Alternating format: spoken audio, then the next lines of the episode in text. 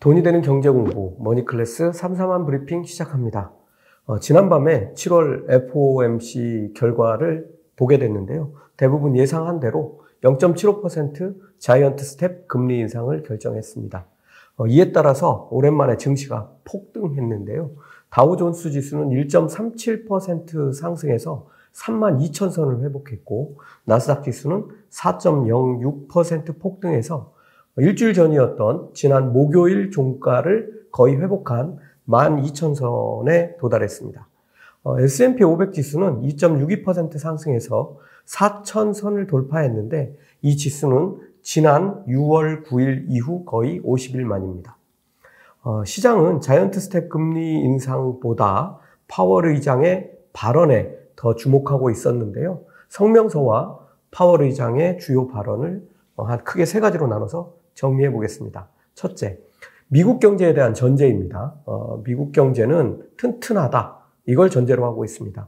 50년 내에 최저 실업률 수준인 3.6%가 유지되고 있다. 미국 경제는 성장이 약간 둔화하고 있지만 이것은 작년에 높은 성장률에도 기인하고 그간 금리를 올린 데도 원인이 있을 뿐 침체라고 전혀 생각하지 않는다. 2분기까지는 둔화하겠지만 올해 전체로 보면 경제는 계속 성장할 것으로 본다. 따라서 2분기 GDP가 마이너스로 나온다고 하더라도 침체라고 보지는 않을 것이다. 둘째, 다음은 인플레이션에 대한 견해입니다. 연준은 정책금리를 결정할 때 코어 PCE, 근원 개인 소비지출 가격지수를 가장 많이 참고하지만 현재는 코어 CPI, 에너지와 식료품을 제외한 근원 소비자 물가지수도 참고한다. 지금 핵심 개인 소비지출 가격지수는 4.7%, 근원 소비자 물가지수는 5.9%로 상당히 높은 수준이다. 따라서 우리는 더 높은 인플레이션 지표를 보게 될 가능성이 존재한다. 이에 따라서 금리 인상 폭을 크게 할 수 있지만 결정은 데이터에 따라 달라질 것이다. 셋째, 금리 인상의 효과는 바로 나타나지 않는다. 몇 개월에 걸쳐 나타나고 금리 인상으로 인해서 노동시장이 취약해질 수 있다. 하지만 지금은 인플레이션에 집중해야 한다. 인플레이션을 해결하지 못하면 장기적인 경제 성장은 불가능하다. 이렇게 요약할 수 있겠습니다. 그 중에서 시장이 가장 주목한 대목은 데이터에 따라 금리를 결정할 것이다. 이런 대목이었습니다. 이 얘기는 사실 제임스 블러드 총재가 이미 한참 전에 한 얘기죠.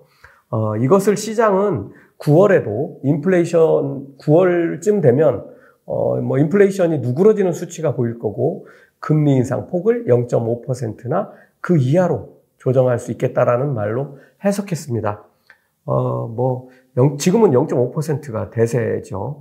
특히 지난번에 등장했던 자이언트 스텝도 테이블에 올라올 수 있다. 이렇게 했던 표현이 큰 폭의 금리 인상으로 대체되면서 이 말이 단위가 바뀐 거죠. 큰 폭은 빅 스텝이죠. 큰 폭을 빅 스텝으로 해석하고 0.5%의 무게를 두고 있는 게 아니냐는 관측을 낳았습니다. 파월이 이제는 완전히 비둘기로 다시 돌아온 것 같은데요. 곧바로 패드워치가 반응하면서 9월에 0.5% 금리 인상 가능성을 65%, 1% 금리 인상은 35%로 보고 있습니다. 실적을 발표한 대표적인 기업 세 곳을 소개해드리겠습니다. 메타, 포드, 쇼피파이입니다. 메타는 시장의 예상치보다 저조한 실적을 발표했습니다. 메타는 사상 처음으로 분기 실적이 감소했습니다. 전년도보다 1% 매출이 줄었고 3분기 연속으로 순이익이 감소한 상황이 됐습니다. 실적을 발표하기 전인 장중에 6.55%나 주가가 상승했는데 이건 나스닥이 폭등한 영향이 컸습니다. 장마감 후에 실적을 발표하고 나서는 3% 이상 하락하다가 다시 보합권까지 상승하기도 했지만 오늘 상승했던 상승분 대부분을 반납하고 다시 어제 종가보다 조금 웃도는 수준 약 5% 정도 하락한 상태로 지금 거래가 되고 있습니다. 오늘 밤 본장에서 어떤 평가를 받게 될지 확인해 봐야 되는 상황이 됐습니다. 다음은 포드입니다. 포드는 GM과 전혀 다른 실적을 냈습니다. 매출은 예측치를 약간 상회하는 수준이었지만 주당 순이익은 시장 예측치였던 0.44달러를 훌쩍 넘어서는 0.68달러를 기록해서 시간외 거래에서 주가가 12%나 폭등한 상황입니다. 쇼피파이는 어제 실적 부진으로 직원의 10%인 1,000명을 해고한다는 소식을 전해드렸는데요. 이에 따라서 주가는 어제 10% 이상 폭락했습니다. 그런데 오늘은 놀라운 반전이 생겼습니다. 우선 실적은 매출이 월가 예상치인 13억 3천만 달러에 미치지 못했고 주당 손실도 3센트로 월가의 예상보다 컸습니다. 그리고 하반기에는 금리 인상의 영향으로 소비자가 지갑을 닫게 될 것으로 전망하면서 손실은 더 커질 것이다. 이렇게 가이던스를 냈습니다. 그런데 뜻밖의 구원투수가 등장했습니다. 그건 아크인베스트의 캐시우드인데요. 캐시우드가 쇼피파이를 대량으로 사들이면서 주가가 11%나 급등했습니다. 이에 대해서 시장은 지금 냉소적인 반응을 보이고 있는 게 사실입니다. 손을 대는 곳마다 수익을 냈던 과거와는 완전히 다르게 이제 캐시우드가 손을 대는 곳마다 주가가 하락하는 일이 반복되고 있기 때문입니다. 이제 미국 경제를 한눈에 볼 수 있는 경제지표 미국의 2분기 GDP가 오늘 밤에 발표됩니다. 어떤 결과가 나오든 백악관까지 다시 나설 그런 상태로 보입니다.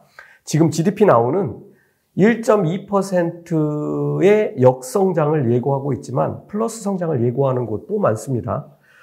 소파이의 투자 전략 책임자 라즈 영, 제가 자주 인용하는데요. 이 사람은 지금 모두가 알고 싶어하는 경기 침체의 진실을 우리도 알고 싶어한다. 나는 GDP가 예상과 달리 플러스로 나올까봐 걱정하고 있다. 경기 침체 시점에 대한 불확실성이 다시 커지게 될 테니까 그렇다. 기업들의 실적 전망이 하향 조정된 것은 좋은 현상이다. 눈높이가 낮아지면 주가가 오를 수 있기 때문이다. 이렇게 얘기했습니다. 지금 리즈 형이 한 말들은 경기 침체에 대한 불확실성이 커질 것을 걱정한다. 이렇게 애둘러 돌려서 말을 했는데 이 말은 연준이나 바이든 대통령의 말대로 GDP가 혹시라도 플러스로 돌아선다면 계속 강력한 인플레이션 억제책이 가동되지 않을까 하는 우려를 돌려서 얘기하는 겁니다. 이렇게 되면 주가에는 부정적이겠죠. 이제 큰 관문 하나가 이제 남았습니다. 경제가 나빠야 주가가 오른다는 묘한 상황에 지금 처해 있는 겁니다. 이런 상황은 인플레이션이 지속하는 금리 인상 구간, 기간으로 보면 길게 보면 연말까지고 짧게 보면 이제 9월 FOMC의 불확실성이 제거될 때까지는 계속될 걸로 보입니다. 저는 오늘 밤 발표될 2분기 GDP는 역성장할 수는 있습니다. 왜냐하면 실제로 2분기 말이 가까워올 때까지도 별로 좋은 상황들이 없었기 때문인데요. 이 GDP를 뽑아내려면 정말 방대한 데이터를 처리하거든요.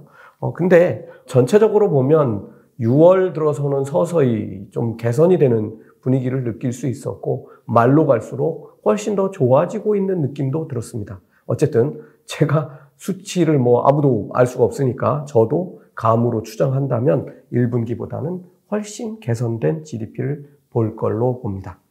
머니클래스 마칩니다.